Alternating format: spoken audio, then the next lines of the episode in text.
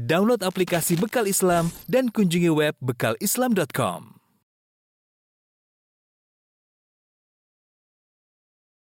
Bismillahirrahmanirrahim. Assalamualaikum warahmatullahi wabarakatuh. Alhamdulillahi ala ihsani wa syukru lahu ala taufiqihi wa amtinani wa asyhadu an la ilaha illallah dahu la syarika lahu ta'ziman li sya'ni wa asyhadu anna Muhammadan abduhu wa rasuluhu da'ala ridwani Allahumma salli alaihi wa ala alihi wa ashabihi wa ikhwani. Para pemirsa yang dirahmati Allah Subhanahu wa taala, uh, pada kesempatan kali ini kita akan bahas tentang kisah Nabi yang mulia Nabi Ismail alaihissalam, Ismail bin Ibrahim alaihi wassalam.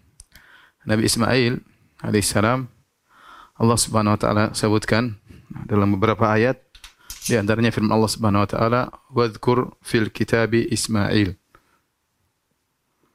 wadhkur fil kitabi إسماعيل إنه كان صادق الوعد. وكان رسولا نبيا. وكان يأمر أهله بالصلاة.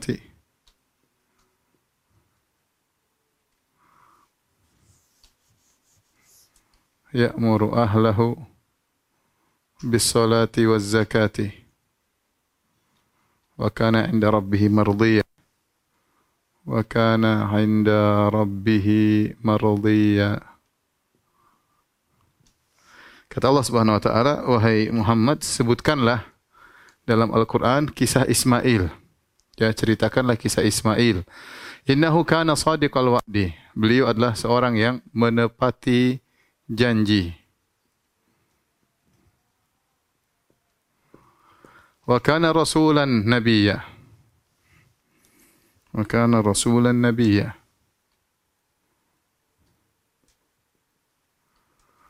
Seorang rasul. Wa kana ya'mur ahlahu bis salati. Memerintahkan memerintahkan keluarganya untuk salat dan zakat, salat dan zakat. Wa kana 'inda rabbih mardiya, dia diridhai di sisi Rabbnya, diridhai disukai oleh di sisi Rabbnya.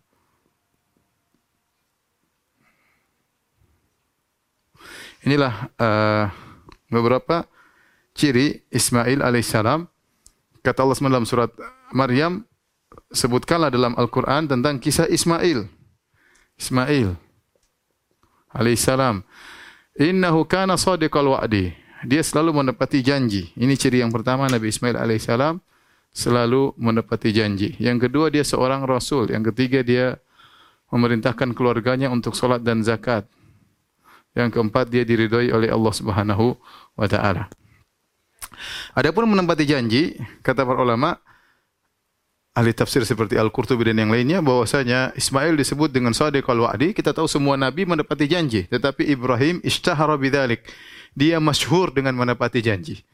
Di antara janji yang dia tepati adalah ketika dia ingin disembelih oleh ayahnya, dia mengatakan sajidun insyaallah minas apa uh, sabirin ya minas sabirin. Kau akan dapati aku hai handa, aku akan termasuk orang yang sabar. Dan benar, ketika Ibrahim akan menyembelihnya, dia bersabar, tidak mengeluh, tidak lari. Ya, oleh karenanya uh, seperti uh, para ahli tafsir seperti Syengkiti sebelumnya juga Tahir bin Asyur mengatakan di antara bukti menempati janji, dia berjanji untuk bersabar ketika disembelih dan dia tepati. Di antaranya ya, di antaranya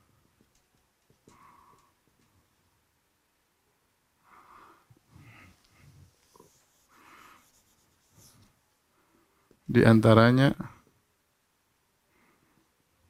berjanji kepada ayahnya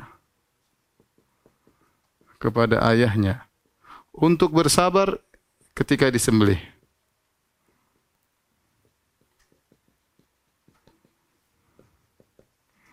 Dan benar-benar beliau bersabar, tidak mengeluh sama sekali, tidak lari, bersabar dengan penuh kesabaran.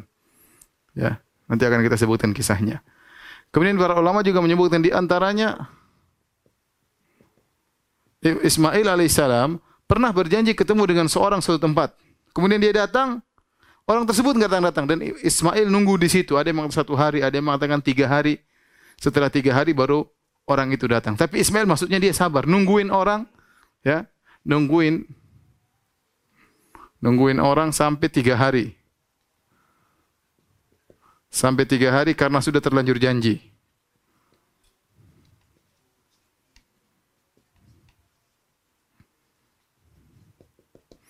Jadi benar-benar beliau menepati janji. Ya, ini disebut oleh Al-Qurtubi rahimahullah taala dan juga pada tafsir yang lain. Kemudian beliau disebut dengan Rasul. Rasul kepada siapa? Kata para ulama, diutus sebagaimana kata Al-Qurtubi rahimahullah, wakila ursila ila Jurhum, diutus kepada kepada kabilah Jurhum. Kabilah Jurhum yaitu Arab. Ya, Arab. Kita tahu bahwasanya seluruh nabi diutus kepada kaumnya. Kata Nabi SAW, ya, wa kana an-nabiy wa kana al-anbiya ya wa kana an-nabiyyu qabli ursila ila qaumihi. Ya. Wa ubistu wa bu'isila nasi ammah. Nabi-nabi sebelumku diutus kepada kaumnya. Adapun aku diutus kepada seluruh umat manusia. Oleh karenanya uh, Ismail diutus kepada siapa? Kata para diutus kepada kabilah Jurhum, Arab. Di, di mana Ismail tumbuh besar di jazirah Arab yaitu di Hijaz, di Mekah. Kemudian wakan amur ahlahu bis salati waz zakat. Di antara keistimewaan Ismail, dia perhatian sama keluarganya, menyuruh anak istrinya untuk salat dan zakat. Apa maksudnya zakat di sini? Apa maksudnya zakat? Maka uh, apakah syariat zakat? Dan para mengatakan maksudnya zakat di sini ada dua. Ada yang mengatakan zakat maksudnya adalah sedekah secara umum.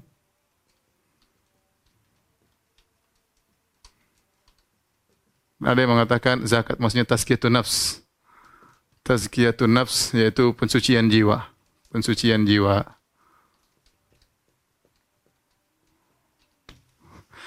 Intinya Ismail alaihissalam punya perhatian terhadap keluarganya, ya. Dan ini tentu yang benar seperti itu, yaitu seorang perhatikan setelah dirinya dia perhatikan keluarganya. Seorang tidak boleh egois ingin masuk surga sendiri. Dia harus ajak istrinya, anak-anaknya untuk bisa masuk surga. Dan Ibrahim Ismail alaihissalam memperhatikan betul agar keluarganya sholat dan untuk bayar zakat atau untuk sedekah, suruh bersedekah oleh beliau dan dampaknya wa kana inda rabbih mardiyan. Dia diridhai oleh Allah Subhanahu wa taala karena selalu melakukan hal yang mendatangkan keridhaan Allah maka dia pun diridhai ya. Al jaza minisil amal ya. Balasan sesuai dengan perbuatan. Ya. Beliau selalu melakukan hal yang membuat keriduan Allah, maka dia pun diridhoi oleh Allah Subhanahu wa taala. Ada sisi kelima, kesimpulan Ismail di antaranya yang kelima yaitu apa dalam ayat yang lain? Beliau ya beliau bersama ayahnya ayahnya Ibrahim yang membangun Ka'bah, yang membangun Ka'bah. Kata Allah Subhanahu wa taala, Wa idh yarfa Ibrahimul qawaida min wa, wa idh yarfa Ibrahimu al-qawaida minal baiti wa Ismailu Rabbana taqabbal minna innaka antas samiul alim. Ya dalam surat Al-Baqarah Allah mengatakan wa idh yarfa Ibrahim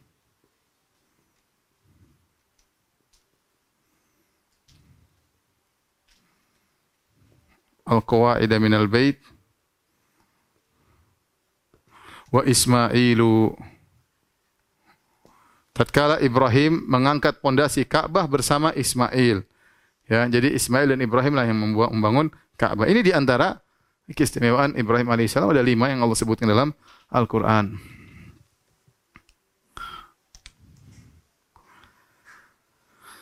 Oleh karenanya di antara sifat tercela adalah menyelesihi janji. Ya, orang menyelesihi janji itu merupakan sifat tercela. Uh, sifat orang munafik ya dan orang yang menepati janji adalah sifat orang terpuji, sifat para anbiya dan para rasul. Taib. Para yang dirahmati oleh Subhanahu wa taala, bagaimana kisah lahirnya Ismail alaihissalam? Sudah kita jelaskan ya pada pertemuan sebelumnya dalam kisah Ibrahim alaihissalam, ketika Nabi Ibrahim alaihissalam diusir oleh Babil, oleh negerinya di Babil, Najam Numrud dan juga uh, warga negaranya, rakyatnya semua mengusirnya, maka dia keluar dari Babil dengan berdoa, Rabbi habli minas salihin. Dia berdoa, Ya Rabbku, habli minas salihin. Ya Robku, anugerahkanlah kepadaku anak soleh. Jadi Ibrahim berdoa. Ini dalil bahwasanya untuk mendapat anak soleh kita butuh doa. Kalau Ibrahim saja Nabi berdoa, ya apalagi kita. Kata Allah, "Fabasyarnahu bigulamin halim." Maka kami kabarkan beri kabar gembira kepada Ibrahim tentang seorang anak yang halim yang sabar, dialah Ismail. Dialah Ismail. Jadi Ismail ini adalah jawaban dari doa Ibrahim. Ibrahim berdoa maka Allah kabulkan permintaan Nabi Ibrahim alaihissalam dengan Ismail. Tapi subhanallah, berapa tahunkah baru muncul Ismail? Lama. Allah kabarkan fabasyarnahu bigulamin halim. Kami beri kabar gembira kepada Ibrahim tentang seorang anak yang sabar, yaitu Ismail nanti. Tapi kapan Allah kabulkan? Jadi Ibrahim kira-kira keluar dari dari Babil, umur beliau masih muda, ya. Sami'na fatan yadhkuruhum ayat yang kita bahas pada pertemuan kemarin yaitu bahwasanya mereka makan ada seorang pemuda yang mencela-cela tuh patung-patung kita. Jadi artinya Ibrahim masih pemuda, ada yang mengatakan belasan, taruhlah umurnya 20, taruhlah umurnya 20. Kemudian dia uh, pergi ke Haran menikah dengan uh, Sarah, ya taruhlah umurnya 20 sekian, 20 sekian. Kemudian kapan baru punya anak Ismail? Subhanallah disebutkan baru punya anak tatkala berumur 83 tahun. Jadi dari umur 20 sampai 83 puluhan tahun menunggu. Puluhan tahun menunggu. Allah tidak langsung kabulkan doa Nabi Ibrahim alaihissalam. Jadi Allah punya hikmah. Tidak semua berarti kalau kita berdoa harus dikabulkan saat itu. Allah tahu kapan waktu yang tepat untuk kita dikabulkan doanya. Lihatlah Ibrahim alaihissalam berdoa umur 20-an, baru dikasih anak 60 tahun berikutnya. Bayangkan. 60 tahun berikutnya baru dikasih anak, baru dikabulkan. Ya. Lihatlah uh, Yakub alaihissalam. Ketika Yusuf alaihissalam hilang, dibuang oleh kakak-kakaknya, dia berdoa. Bahkan tiap hari menangis, minta agar Yusuf kembali. Tapi kapan kembali? Ada yang mengatakan setelah 80 tahun, ada yang mengatakan setelah belasan tahun. Intinya tidak langsung dikabulkan. Kita serahkan kepada Allah. Kita kita boleh mereka-reka apa yang terbaik bagi kita, tapi yang lebih tahu yang terbaik bagi kita adalah Allah Subhanahu wa taala pencipta kita. Allah lebih tahu ya tentang diri kita daripada diri kita sendiri. Dan subhanallah ya, puluhan tahun menanti, enam puluhan tahun menanti kedatangan Ismail, akhirnya Allah kabulkan, lahirlah putra yang sangat dia cintai tersebut Ismail dan ternyata putra itulah sumber ujian bagi Ibrahim alaihissalam ya. Menanti kedatangan anak puluhan tahun itu sudah ujian tersendiri. Betapa orang, betapa banyak orang tidak sabar kalau nikah sekian tahun tidak punya anak, nggak sabar. Ibrahim 60 tahun nunggu punya anak, kesabaran luar biasa setelah menikah dengan Sarah. Taib, bagaimana lahirnya Ismail? Telah kita sebutkan pada pertemuan kemarin ketika Sarah diganggu oleh Raja Mesir, akhirnya Sarah diberi hadiah, fa'akhdamaha Hajar, diberi hadiah yaitu pembantu yang bernama Hajar. Kemudian tinggallah Ismail Sarah dan Hajar di Palestina puluhan tahun Sarah tidak juga punya anak. Akhirnya Sarah ternyata mandul tidak punya anak dan Ibrahim saat itu sudah tua juga umur sudah 80-an ya. Kemudian di dalam hadis disebutkan umur 80-an setelah 80 tahun lewat Ibrahim disuruh sunat oleh Allah Subhanahu wa taala. Ikhtatana Ibrahim ba'da 80 sana wa ikhtatana bil qadum ya. Ibrahim alaihissalam sunat setelah umurnya lewat 80 tahun. Dan dia disunat dengan Al-Qadum. Al-Qadum ada dua pendapat. Ada yang mengatakan Qadum maksudnya kampak. Ada yang mengatakan Qadum adalah nama kota. Dia disunat di suatu kota namanya Al-Qadum. Ya. Intinya setelah usia 80 tahun, ya akhirnya Sarah pun kasihan sama suaminya. Suaminya yang punya anak, akhirnya Sarah mengatakan, sudahlah, kau nikahilah Hajar atau kau gaulilah Hajar. Akhirnya Sarah pun menghadiahkan Hajar kepada Ibrahim alaihissalam.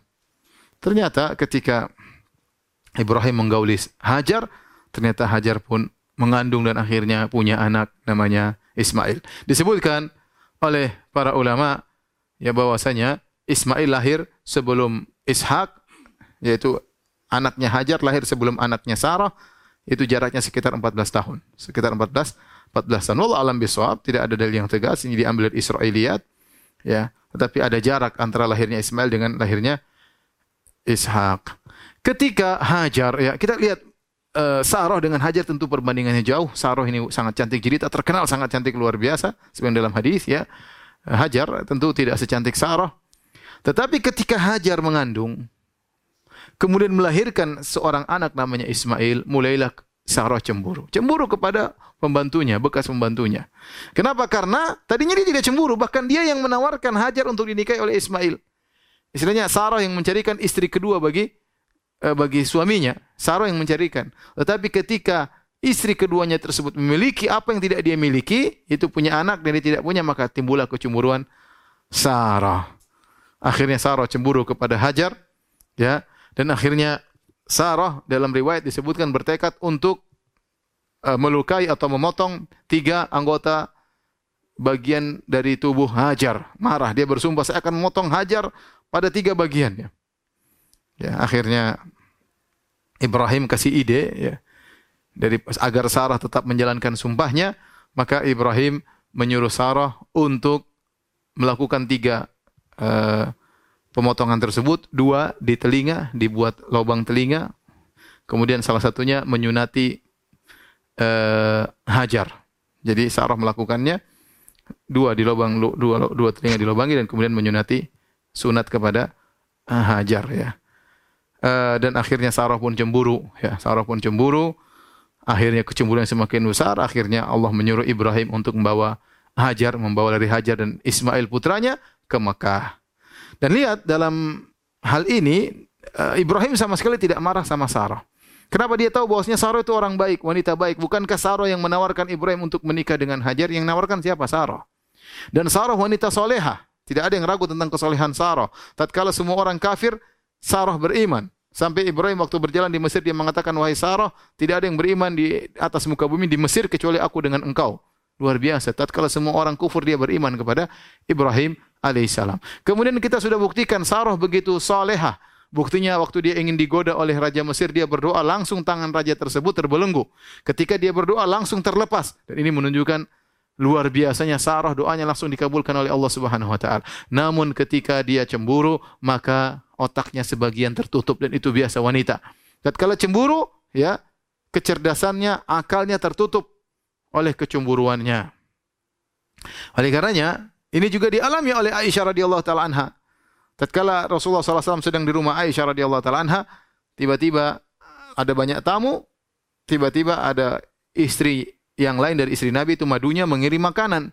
Maka Aisyah pun cemburu, maka dia pun memukul tangan pembantu yang membawa makanan dari madunya, maka makanan tersebut yang di atas piring jatuh, piringnya pecah, makanan berhamburan. Ketika Nabi melihat makanan berhamburan, Nabi pun mengumpulkan makanan tersebut dengan piring yang baru dari milik Aisyah. Kemudian Nabi berkata, "Gharat ummukum, ibunda kalian sedang cemburu." Ibunda kalian sedang cemburu. Oh, maksudnya Nabi mengingatkan kepada para sahabat, jangan kalian mencela istriku yaitu istriku Aisyah adalah ibunda kalian.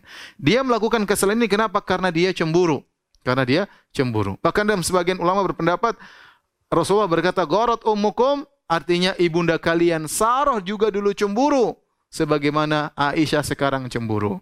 Sebagaimana kalian tidak mencela Sarah dahulu ketika cemburu ibunda kalian Sarah cemburu, maka demikian juga jangan celah Aisyah karena dia melakukan kesalahan karena kecemburuan.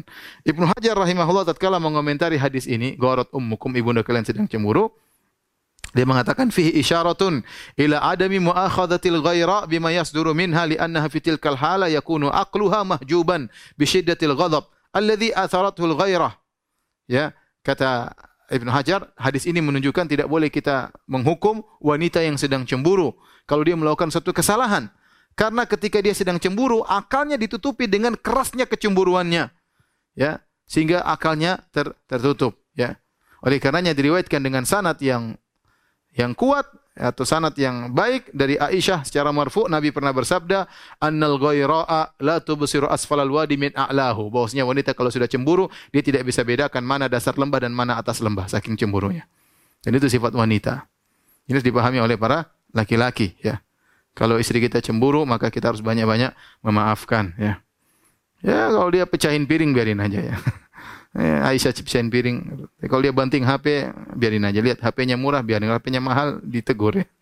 ya. Intinya bagaimana kita mau mau marah kepada seorang wanita yang melakukan kesalahan karena saking cinta kepada kepada kita. Ini pelajaran berharga bagaimana Ibrahim alaihissalam ya uh, sabar dengan Sarah dan bagaimana Muhammad SAW sabar dengan Aisyah. Jangan kita tuduh istri kita nggak soleha. Apa kurang solehanya Sarah? Malah lebih soleh dengan kita. Eh, soal so, Sarah soleha luar biasa. Ya, apa kurangnya solehahnya Aisyah? Tapi ketika cemburu, akal mereka tertutup. Susah untuk berpikir dengan jernih. Kenapa sedang cemburu? Ya, sehingga kadang melakukan perbuatan yang keliru. Akhirnya para pemirsa yang dirahmati Allah Subhanahu wa taala, akhirnya Ibrahim pun membawa Hajar dan Ismail menuju tempat yang jauh dari Palestina menuju kota Mekah. Bayangkan ribuan kilo, ribuan kilo, kilometer ya. Semua ini adalah ujian ya. Ternyata lahirnya Ismail adalah kebahagiaan. Inilah yang dinanti-nanti oleh Ibrahim puluhan tahun, ternyata ujian juga bagi Ibrahim. Allah mengujinya pada orang yang dia cintai. Ya karena Ibrahim adalah Khalilur Rahman, kekasih Allah, diuji pada perkara-perkara yang dia cintai. Ya, anak yang dia nanti-nanti ini nih langsung disuruh pisah, bayangkan. Belum tahu lagi masih punya anak atau tidak. Ya, belum tahu lagi. Tidak ada kabar bahwasanya dia bakalan punya anak. Nanti datang kabar belakangan bahwasanya Sarah akan punya anak. Belakangan. Tatkala malaikat datang ingin membinasakan kaum Lut akan kita jelaskan pada kisah Nabi Lut alaihissalam. Tetapi ketika Ibrahim meletakkan anaknya Ismail, anak satu-satunya yang dia nantikan selama puluhan tahun di kota Mekah, dia tidak tahu punya anak lagi atau tidak. Sementara dia tahu istrinya Sarah mandul. Tapi ini ujian. Padahal kalau Hajar di sisinya mungkin dia bisa punya anak lagi, punya anak lagi, punya anak lagi. Dan siapa laki-laki tidak ingin punya anak, semua ingin punya anak. Tapi ini ujian. Bayangkan orang anak yang dia nanti-nantikan ternyata itulah sumber ujiannya. Taib. Uh, berangkatlah Ibrahim bersama Hajar dan Ismail menuju ke Mekah. Kisah tentang berangkatnya Ibrahim dan Hajar dan Ismail menuju Mekah datang dalam Sahih Bukhari dalam hadis yang panjang dari Ibnu Abbas radhiyallahu anhuma. Saya bacakan sebagian lafalnya. Kata Ibnu Abbas radhiyallahu anhuma, "Awwala ma takhadha an-nisa al-mintaqa min qibali ummi Ismail ittakhadhat mintaqan li tu'afiya atharaha ala Sarah thumma jaa biha Ibrahim wa ibniha Ismaila wa hiya turdi'uhu." Kata kata Ibnu Abbas yang pertama kali menggunakan mintak.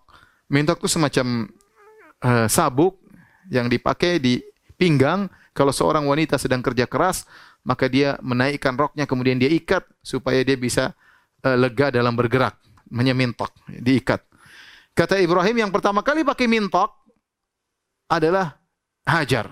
Buat apa dia pakai mintok? Dia macam macam macam macam semacam sabuk dan kemudian ada ekornya. Buat apa? Itu kain panjang di belakangnya untuk menutup bekas kakinya karena dia sedang dikejar oleh Sarah. Bayangkan. Dikejar oleh Sarah maka dia memakai mintok supaya bekasnya tidak terlihat oleh Sahara. Uh, sebagian ulama mengatakan dalam riwayat bahwasanya Hajar menggunakan baju pembantu untuk membuat ridho Sarah. Artinya Hajar yang mengatakan, wahai Sarah jangan marah kepadaku, aku bekas pembantumu. Hajar bukan sedang menyaingi Sarah ya.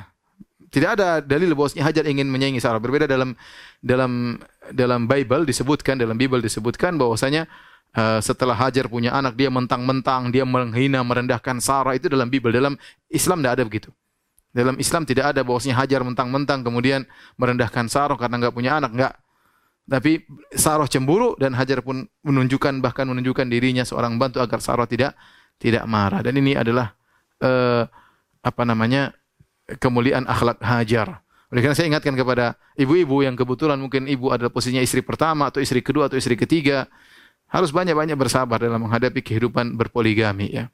Sama-sama bekerja sama untuk bisa menegakkan syariat Allah agar suami bisa menegakkan syariat Allah Subhanahu wa taala. Kalau pas ibu adalah posisi istri kedua yang mungkin lebih muda daripada istri pertama, maka banyaklah mengalah ya.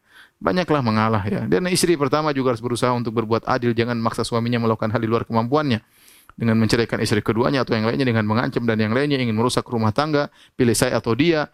Ini semua tidak disyariatkan ini dosa ya. Rasulullah melarang seorang minta kepada suaminya untuk menceraikan madunya, enggak boleh. Hukumnya haram. Ya.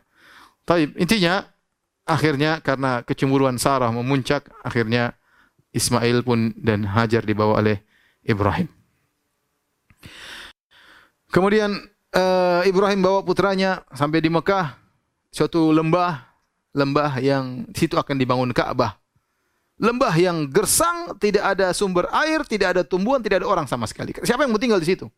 Enggak ada. Ini ternyata tempat yang sangat dicintai oleh Allah Subhanahu wa taala. Ya, ahabul buqa ilallah Makkah. Tempat yang paling dicintai oleh Allah kota Mekah.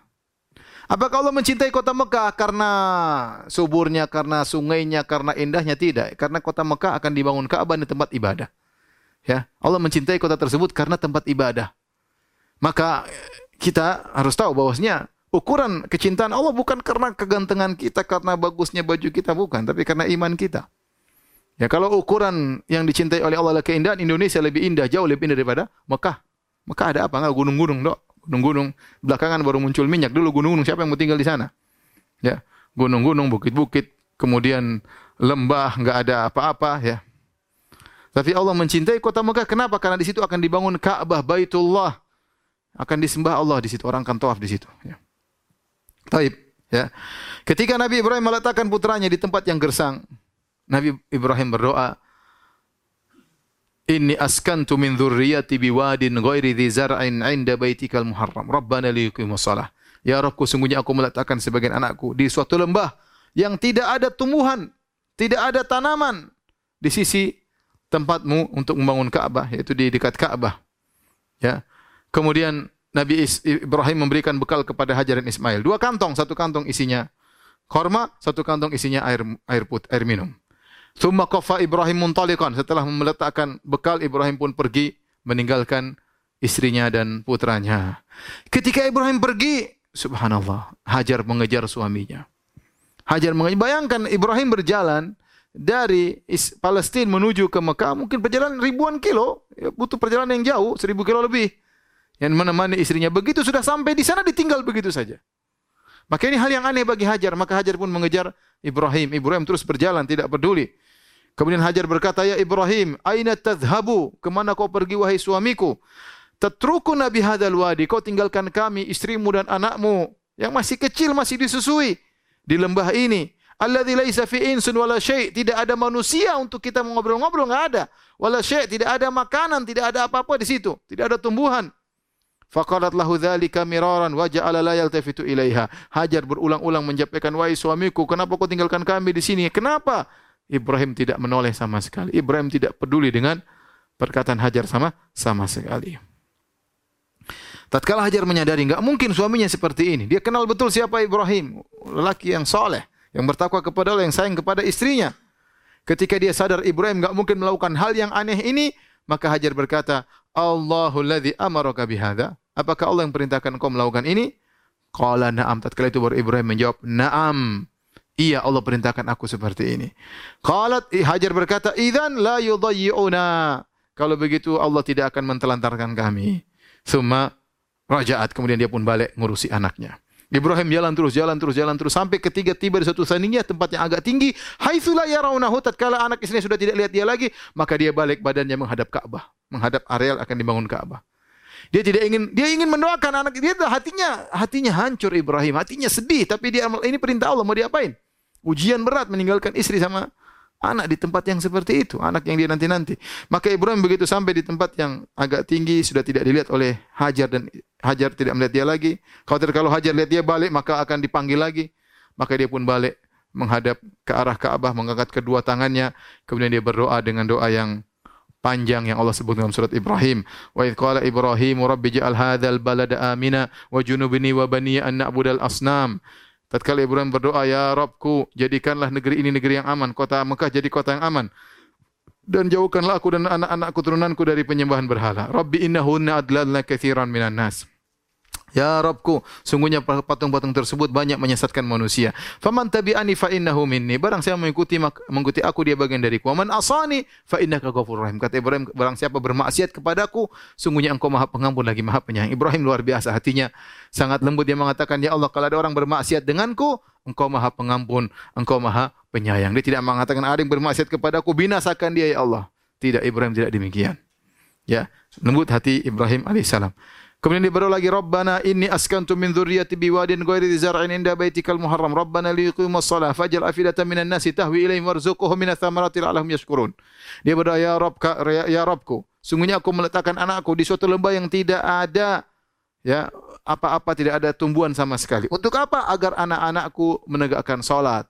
Maka jadikanlah hati-hati manusia condong kepada mereka dan berilah rezeki kepada mereka dari buah-buahan semoga mereka bersyukur. Subhanallah Nabi Ibrahim berdoa dan doanya dikabulkan oleh Allah Subhanahu wa taala. Sampai sekarang semua orang rindu untuk pergi ke Mekah ya. Saya tidak bayangkan bagaimana kerinduan kaum muslimin untuk bisa pergi ke ke Mekah untuk tawaf padahal biayanya besar ya padahal mengeluarkan biaya padahal sana capek, letih, tawaf dengan tawaf dengan penuh keramaian apalagi musim haji harus melaksanakan manasik tapi subhanallah subhanallah setiap orang ingin tiap tahun haji.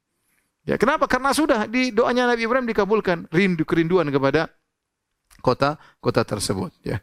Terus Nabi Ibrahim berdoa ya uh, sambil meninggalkan kedua orang yang sangat dia cintai yaitu anak dan istrinya. Akhirnya ketika Hajar kembali mulai Hajar menyusui anaknya makan korma yang dijadikan bekal dijadikan bekal oleh Ibrahim, korma dan air putih. Kemudian dia mulai menyusui anaknya. Ketika makanan habis, air minum pun habis. Mulailah susunya Hajar pun kering. Mulailah tatkala susunya Hajar tidak keluar lagi air susu, mulailah Ismail pun kehausan. Mulailah Ismail pun menangis, sekecil Ismail menangis dan menggeliat-geliat. Hajar bingung apa yang harus dia lakukan. Dia tidak tega melihat anaknya menggeliat kehausan, kelaparan, kesakitan. Maka Hajar harus berusaha. Maka dia pun pergi ke Bukit Sofa. Bukit yang terdekat di situ. Kemudian dia melihat ke arah depan, ke arah kanan, ke arah belakang. Apakah ada orang bisa dimintain tolong? Ternyata tidak ada. Maka kemudian dia turun menuju ke Bukit Sofa. Kebetulan antara Bukit Sofa dan eh, Bukit Marwa ada semacam landai, jadi orang kalau situ pasti cepat. Yang sekarang dijadikan datar tidak tidak landai lagi, tapi dijadikan datar kemudian dikasih lampu hijau sebagai tanda ini areal dulu Hajar berjalan dengan cepat di areal tersebut. Maka kemudian dia pergi menuju Marwa. Sampai di Marwa kemudian dia pun melihat lagi kanan kiri ada ke orang bisa minta tolong. Tidak ada. Kemudian dia turun lagi. Terus satu, dua, tiga, empat, lima, enam sampai tujuh kali di Marwa waktu Nabi menyampaikan cerita ini Nabi berkata fadzalika sa'yun nasili bainahuma itulah sebabnya kenapa manusia melakukan sa'i antara Safa dan Marwa gara-gara kisah Hajar inilah sebab syariatnya kenapa ada sa'i Makanya seorang tatkala Sa'id yang menghidupkan uh, merenungkan tentang kisah Hajar bagaimana susahnya dia mencari bantuan untuk putranya Ismail. Sampai akhirnya ketiga yang ketujuh kali uh, sudah sampai di Marwa, tiba-tiba Hajar mendengar suara. Fatasammat, kemudian dia mendengar lagi. Dia mengatakan, "Sahin, diam kamu, diam, ada suara." Dia berusaha mendengar lagi. Ya. Kemudian dia berkata, Qad asma'ta, kau telah mendengarkan suara berbicara dengan sumber suara. Fa in kana indaka ghiwas, kau sudah mendengarkan suaramu. Kalau kau punya bantuan, bantulah aku. Ternyata fa idza hiya bil malak inda maudhi'i zamzam tiba-tiba ada malaikat Jibril datang. Datang menuju Ismail yang diletakkan dekat sumber Zamzam. Fabahatha bi aqibihi wa qala bi. Kemudian malaikat tersebut menggali pasir dengan kakinya, dengan tumitnya atau dengan sayapnya. Hatta zaharal ma' tiba-tiba keluar air, air Zamzam. Maka Hajar pun begitu gembira melihat air keluar sumber air, faja'alat tuhawwidhuhu maka dia pun mulai membendung air tersebut. Kenapa air terus mengalir keluar? Dia khawatir ini keluar terus habis. Maka dia bendung, dibuat bendungan, dibuat bendungan oleh Hajar supaya airnya tidak habis. Kemudian uh, wa ja'alat tagrifu minal ma' diambil isi isi air di tempat apa namanya sikoknya tempat uh, tempat airnya ya. Dia masukin masukin air wa yafur air keluar dengan deras. Kemudian dia dia bendung supaya tidak habis. Rasulullah SAW ketika menceritakan hal ini Rasulullah SAW mengomentari. Beliau berkata, Yarhamullahu umma Ismail. Semoga Allah merahmati ibunya Ismail itu Hajar. Lau tarokat zamzam aw lam aw lam tagrif minal ma lakanat zamzam ainan ma'inan. Seandainya Hajar tidak membendung, maka air zam-zam tadi akan mengalir seperti sungai di kota Mekah. Tapi karena dia bendung, airnya berhenti, akhirnya jadi sumber air. Ya ini semua qadarullah ya. Qadarullah. Tapi kata Nabi seandainya dia biarkan akan menjadi air yang mengalir di kota Mekah. Akhirnya setelah uh, ada air zam-zam, maka Hajar bisa hidup bersama air zam. Tidak ada makanan lain, tidak ada buah, tidak ada daging, tidak ada pisang, tidak ada beras, tidak, ada korma, air zam-zam tok. Ternyata dia mampu hidup dengan air zam tersebut, mampu menyusui putranya Ismail. Karena air zam-zam memang air yang penuh berkah. Nabi pernah berkata, "Ma'u zamzam lima syuribalahu." Air zam-zam tergantung niat apa seorang yang meminumnya. Nabi juga pernah berkata, "Innaha mubarakatun, innaha tu'amu tu'min wa shifa'u sukmin." Sungguhnya air zam-zam air yang berkah, air yang bisa mengenyangkan dan bisa menyembuhkan penyakit. Ini Nabi ucapkan kenapa dalam Sahih Muslim tatkala Abu Dzar Al-Ghifari datang ke Mekah dan dia sembunyi-sembunyi dia ingin mencari Nabi, tapi dia tidak ingin terang-terangan. Maka dia bersembunyi selama sebulan penuh. Tidak makan, tidak tidak ada makanan kecuali air zam-zam. Dia tidak ingin keluar cari Nabi. Tatkala itu di Mekah orang sedang menuduh Nabi penyihir, dukun dan yang lainnya khawatir dia diganggu oleh orang Quraisy. Akhirnya dia sembunyi-sembunyi. Sampai setelah sebulan akhirnya ketemu Nabi di Masjidil Haram. Nabi lihat di perutnya ada semacam bengkok, macam apa namanya gemuk, tanda gemuk lipatan perut. Nabi bertanya, apa yang kau makan selama ini? Kata dia nggak ada kecuali zam-zam. Kata Nabi, innaha mubarakatun. Sungguhnya air zam-zam air yang berkah. Innaha tu'amu tu'min. Air zam-zam bisa mengenyangkan. Dan ini di antara keistimewaan zam-zam. Buktinya Ismail, Hajar hanya minum air zam-zam, tapi dia bisa kenyang, dia bisa menyusui anaknya. Setelah keluar air zam-zam, malaikat berkata kepada Hajar, la takhafu dhai'ah. Jangan kau khawatir Hajar kau akan ditelantarkan. Kau tidak akan ditelantarkan oleh Allah. Fa innaha huna baitallah. Di sini akan dibangun rumah Allah, Ka'bah. Ya bni hadzal gulam wa abuhu yang bangun ini anak yang masih kecil ini. Nanti suatu saat dia akan bangun bersama bapaknya. Wa inna Allah la yudhi'u ahlahu dan Allah tidak akan mentelantarkan uh, hambanya ya. Subhanallah. Ketenangan ya yang yang uh, Jibril berikan kepada kepada Hajar berita kabar gembira dari Allah Subhanahu wa taala. Akhirnya hiduplah Hajar dan Ismail di situ. Sampai suatu hari lewatlah kabilah Jurhum. Siapa kabilah Jurhum? Kabilah Jurhum ini dari Al-Arab Al-Aribah, dari Arab asli, dari Yaman, dari Qahtan. Mereka setelah uh, musibah di Yaman, mereka pun keluar dari Yaman untuk mencari tempat tinggal. Di antaranya mereka sampai berhijrah ke Hijaz, ke Mekah. Mereka biasa lewat tempat situ, tahu-tahu pada suatu hari mereka kaget. Mereka lewat daerah areal Ka'bah, tiba-tiba ada burung yang muter-muter di atas areal Ka'bah. Maka mereka berkata, "Inna hadza ta'ira la yaduru ala ma." Ini burung tidak mungkin muter-muter kecuali ada air di bawahnya. La ahduna bi wadi wa fihi ma. Setahu kami, setahu kita kita sering lewat sini enggak ada air. Ini kok ada burung muter-muter situ. Coba cek. Akhirnya mereka cek. Diutuslah dua orang untuk ngecek. Ternyata benar ada air zam-zam. Ternyata ada penjaganya di situ. Penjaganya siapa? Hajar dan Ismail. Tinggal di situ. Akhirnya mereka pun datang. Kemudian mereka ngobrol sama Hajar. Mungkin pakai bahasa isyarat atau pakai bahasa apa. Intinya mereka berkata, Ata'dharina lana an nanzila indaki. Kau izinkan kami untuk tinggal bersamamu, wahai Hajar. Faqalat na'am. Kata Hajar, iya. Walakin la haqqalakum fil ma. Tapi ini air milik saya, bukan milik kalian. Qalu na'am kata mereka setuju ya. Ini perlu kita ingat kenapa? Karena yang berhak menguasai Ka'bah adalah Ismail ya karena itu air milik Ismail dan Hajar ya.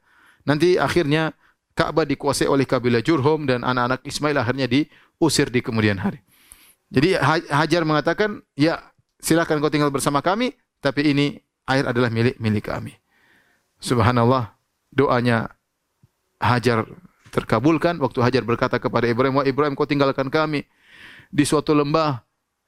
Laisa fi insun wala syai' tidak ada manusia dan tidak ada sesuatu pun. Ternyata Allah kabulkan. Ada air zam-zam dan ada tetangga.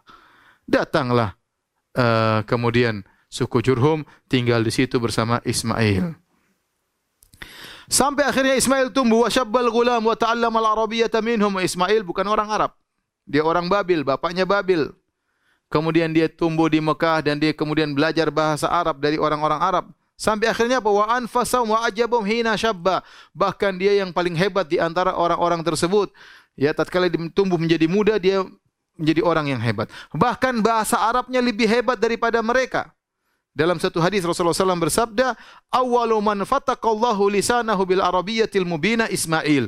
Orang yang pertama kali Allah buka lisannya untuk bisa berbicara dengan Arab yang baik adalah Ismail. Jadi Ismail dia bukan orang Arab. Tetapi ketika dia tumbuh di tengah-tengah orang Arab dan Allah ajarkan bahasa Arab kepada Ismail, Jalil yang paling fasih daripada orang-orang Arab tersebut. Maka akhirnya Ismail tumbuh di sana bersama suku Jurhum, suku Arab asli, akhirnya dia pun meninggal ya dengan salah seorang wanita dari kabilah Jurhum. Tidak lama kemudian akhirnya Hajar meninggal dunia. Hajar meninggal dunia. Mulai Ismail kemudian tinggal dan menikah dengan seorang uh, wanita di daerah tersebut dari suku Jurhum. Taib. Para misal yang dirahmati oleh Subhanahu wa taala. Ibrahim alaihissalam meskipun dia tinggal di Palestina, dia sering kali tengok anaknya. Dan para ulama menyebutkan dalam riwayat dia naik burak untuk menengok anaknya karena jarak jauh sekali. Ya. Sampai satu hari Ibrahim tengok anaknya Ismail. Ternyata Ismail lagi tidak di rumah, cuma ada istrinya. Maka Ibrahim bertamu sudah sangat tua Ibrahim, ya sudah sangat tua ya sudah hampir 100 ya. Maka dia bertanya kepada hampir 100 tahun umurnya, sekitar 100 tahun. Maka dia bertanya kepada istrinya Ismail, "Mana suamimu?" Kata istrinya, "Kharaja yabtaghi lana," sedang kerja cari nafkah buat kami. Kemudian Ibrahim bertanya kepada istri Ismail tentang bagaimana kondisi kalian, bagaimana kehidupan kalian. Maka istrinya menjawab, "Nahnu bisyar." Kami hidupnya buruk. Nahnu fi dhiq, kami dalam kondisi sempit, wa dalam kondisi sulit. Dikumpulkan semuanya. Syar, syiddah, dhiq. Yaitu kami hidup sulit, kami hidup sempit, kami hidup buruk. Bayangkan, mengeluh. Fasyakat ilai, maka dia pun mengeluh kepada Ibrahim tentang kondisi rumah tangganya. Maka kata Ibrahim AS, dia tidak tahu ini mertuanya, dia enggak tahu. Maka Ibrahim berkata, "Fa idza jaa zaujuki fa aqri'i alaihi salam." Kalau datang suamimu, sampaikan salam dariku. Wa quli lahu yughayyir atabata dan sampaikan kepada suamimu untuk mengganti atabatal bab. Atabah, atabah itu adalah kayu yang dipijak sebelum uh, bu- buka pintu. Ya, jadi bukan galang pintu, bukan daun pintu. Sebagian orang salah menerjemahkan atabah. Atabah itu semacam kayu. Jadi orang kalau masuk pintu ada kayu yang dia pijak dulu baru kemudian kayu model zaman dulu ada kayu baru kemudian buka buka pintu namanya atabah. Kenapa dikatakan atabah seperti wanita karena sama-sama mautuah. Ini bahasa Arab. Intinya intinya akhirnya dia mengatakan kalau suami datang sampaikan untuk merubah eh, pijakan pintunya.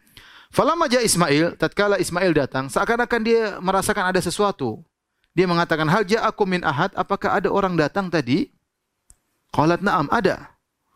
Naam, ja'ana syaikhun kada wa kada. Datang seorang yang sudah tua, ciri-cirinya begini-begini.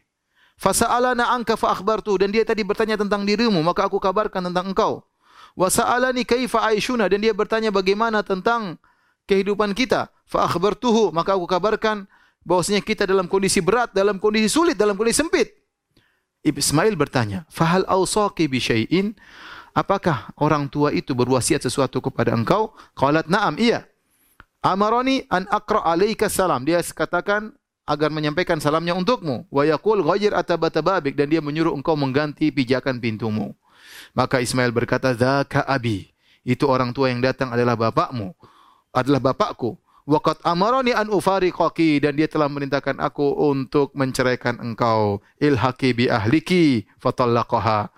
Kata Ibrahim kata Ismail, pulanglah ke rumah orang tuamu, maka akhirnya diceraikan oleh Ismail alaihissalam. Timbul pertanyaan, kalau ada bapak kita bilang, nak ceraikan istrimu, boleh enggak? Kalau ada orang tua kita, bapak kita bilang, nak ceraikan istrimu, boleh enggak? Ada dalilnya. boleh. Ismail menceraikan anaknya gara-gara disuruh apa? Ibrahim alaihissalam. Ya. Demikian juga Umar bin Khattab pernah menyuruh putranya, Ibnu Umar, untuk menceraikan istrinya. Dia nurut sama bapaknya. Nah kalau kita bagaimana? Bapak kita suruh kita menceraikan istri kita. Ya. Kata para ulama, hal ini pernah ditanya kepada Imam Ahmad. Bagi Imam Ahmad kalau orang tua kita menyuruh kita menceraikan istri kita. Taib adzan, habis adzan kita lanjutkan insyaallah taala. Taib para pemirsa yang dirahmati Allah Subhanahu wa taala, bagaimana kalau orang tua kita menyuruh kita untuk menceraikan istri kita ya? Ibrahim menyuruh Ismail menceraikan istrinya, Ismail lakukan. Umar bin Khattab menyuruh putranya Abdullah bin Umar menceraikan istrinya, maka dia pun nurut. Bagaimana ayah-ayah kita? Imam Ahmad pernah ditanya tentang hal ini kata Imam Ahmad, lihat bagaimana ayahmu. Kalau memang ayahmu seorang alim yang berilmu, kemudian menyuruh untuk menceraikan istri karena ilmu maka patuhlah. Tapi kalau orang tuamu ternyata bukan orang berilmu, ya bukan karena dasar syar'i maka tidak perlu nurut kepada orang tua. Akhirnya Ismail menceraikan wanita tersebut. Setelah itu dia menikah dengan wanita yang lain. Hajar sudah meninggal dunia ya, ibunya sudah meninggal dunia. Kemudian dia menik- menikah lagi dengan wanita dari kabilah Jurhum yang lain. Maka tidak lama setelah menikah Ibrahim datang lagi nengok. Ketemu lagi ke rumah istri Ibra- Ismail ternyata su eh, istri, eh, suaminya lagi tidak di rumah. Maka Ibrahim bertanya kepada istrinya, "Ke mana Ismail?" Kata istrinya, "Kharaja yabtaghilana," sedang mencari nafkah, sedang berburu. "Kaifa antum? Bagaimana kondisi kalian?" Ibrahim bertanya tentang kondisi kehidupannya. Maka wanita ini berkata apa? Nahnu bi khairin wa sa'atin. Kami dalam kondisi lapang, kami dalam kondisi baik. Bayangkan kondisinya sama. Tapi istri kedua ini pandai bersyukur. Dia mengatakan nahnu bi khair, kami dalam kondisi baik. Nahnu bi sa'ah, kami dalam kondisi lapang. Yang awal tadi bilang apa? Sempit, syar, dik, ya. Syiddah. sempit, sulit, ya, berat. Ya. Yang ini enggak, kami dalam kondisi lapang, dalam kondisi baik. Kemudian dia memuji Allah Subhanahu wa. Bayangkan. Ya, kadang sebenarnya sama sikap wanita beda-beda. Ada yang pandai bersyukur, ada yang pandai memaki ya. Faqala ma ta'amukum? Maka Ibrahim bertanya, apa yang kalian makan? Qalatil laham, kami makan daging. Qala fama syarabukum? Apa yang kalian minum? Qalatil ma, air putih, enggak ada beras, ya enggak ada jagung. Enggak ada korma, cuma ada daging sama air. Qala Allahumma barik lahum fil lahmi wal ma. Nabi Ibrahim berdoa, ya Allah berkahilah mereka pada daging dan air. Nabi SAW mengomentari. Walam yakun lahum yawma idin habbun. Tidak ada biji-bijian tatkala itu di Mekah. Walau kana lahum da'a lahum fi. Kalau seandainya ada biji-bijian di situ, Nabi Ibrahim akan doakan supaya berkah. Subhanallah, kebetulan di Ismail enggak ada beras. Seandainya Ismail makan beras, didoain oleh Ibrahim, maka beras akan banyak di kota Mekah. Tapi enggak ada, cuma ada daging sama air putih itu yang didoakan. Fahuma la yakhlu alaihi ahadun bi Makkah illa lam yuwafiqahu. Dan subhanallah eh, di Mekah kalau cuma-cuma makan daging dan air saja tidak mengapa, perut tidak sakit. Di tempat lain orang kalau cuma makan daging dan air saja bisa mengalami sakit. Tidak tidak misalnya tidak makan yang lain, tidak ada sayur cuma daging air, daging air saja bisa mengalami sakit. Tapi untuk di Mekah tidak mengapa berkat doa Ibrahim. Kemudian Ibrahim berkata, "Fa idza jaa zaujuki faqri'i alaihi salam." Kalau datang suamimu sampaikanlah salam dariku.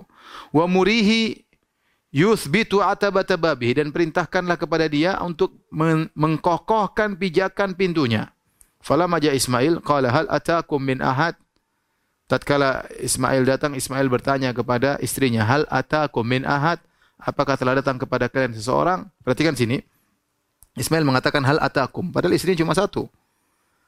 Ini boleh seorang mengatakan kepada seorang wanita antum, enggak ada masalah, ya. Hal atakum. Nabi tidak Ibrahim tidak Ismail tidak berkata hal ataki.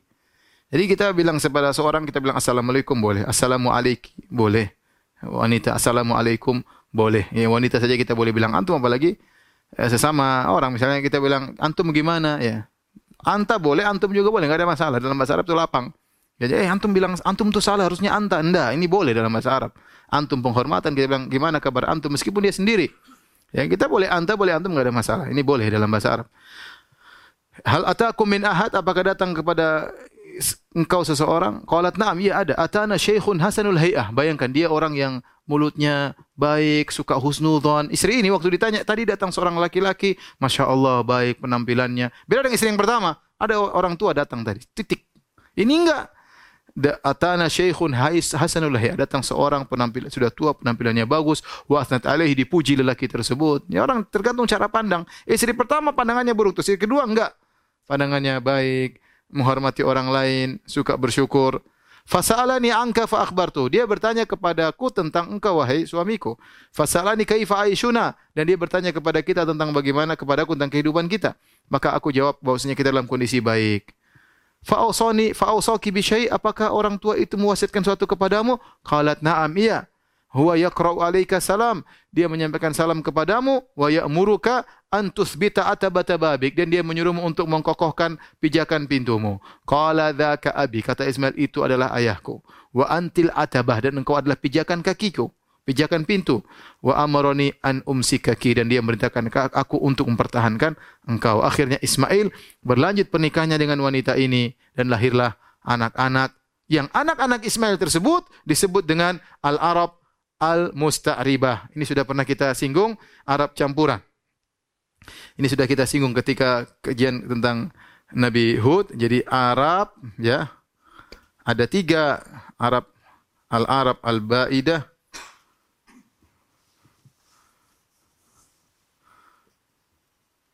Al-Arab al-Baidah yaitu Arab yang punah. Tidak ada keturunannya, tidak dijelas, tidak bisa ditelusuri keturunannya. Itu di antaranya kaum Ad dan kaum Samud. Itu kaumnya Nabi Hud dan kaumnya Nabi Saleh.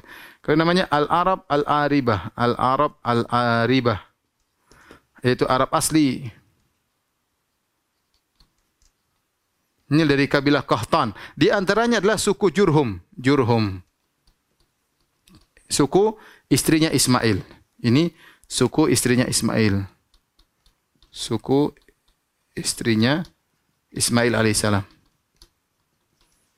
Kemudian yang ketiga namanya Al-Arab Al-Aribah. Al-Arab al-Musta'ribah. Al-Arab al-Musta'ribah. Itu Arab campuran. Inilah Arab campuran inilah hasil dari pernikahan Ismail plus Jurhum, suku Jurhum. Ya, yang asli Arab adalah istrinya, ini asli Arab, Arab Al-Aribah, adapun Ismail bukan Arab. Nah, anak-anak keturunannya inilah disebut Arab Musta'ribah. Di antaranya adalah Nabi Muhammad sallallahu alaihi wasallam, ya. Inilah uh, kita lanjutkan insyaallah besok tentang kisah Nabi Ismail alaihissalam. Demikian saja kurang lebihnya saya mohon maaf. Subhanakallah bihamdik asyhadu an la ilaha illa anta astaghfiruka wa atubu ilaik. Assalamualaikum warahmatullahi wabarakatuh.